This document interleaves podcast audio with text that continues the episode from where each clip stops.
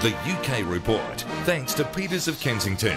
Why in the World Wide Web would you shop anywhere else? petersofkensington.com.au. Yeah, let's go to Adam, and of course it's all coronavirus over there. The latest figure's not good, Adam.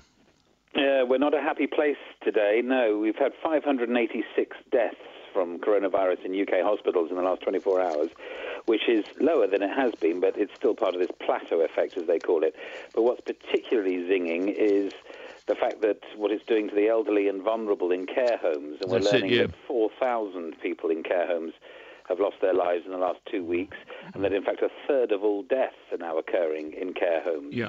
Elderly, vulnerable, whatever. So we had a minute's silence today also for frontline key workers who have lost their lives in this, particularly medics, but also, let's not forget, 15 London bus drivers lost their life to coronavirus, just to show how it really can spread through the community.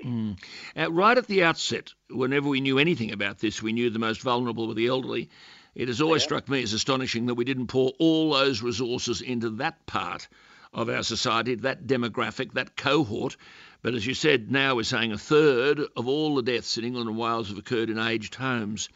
All right, Adam, our thoughts are with you. Uh, difficult times, and any person's death diminishes all of us. But thank you for your time today. Adam Gilchrist in London.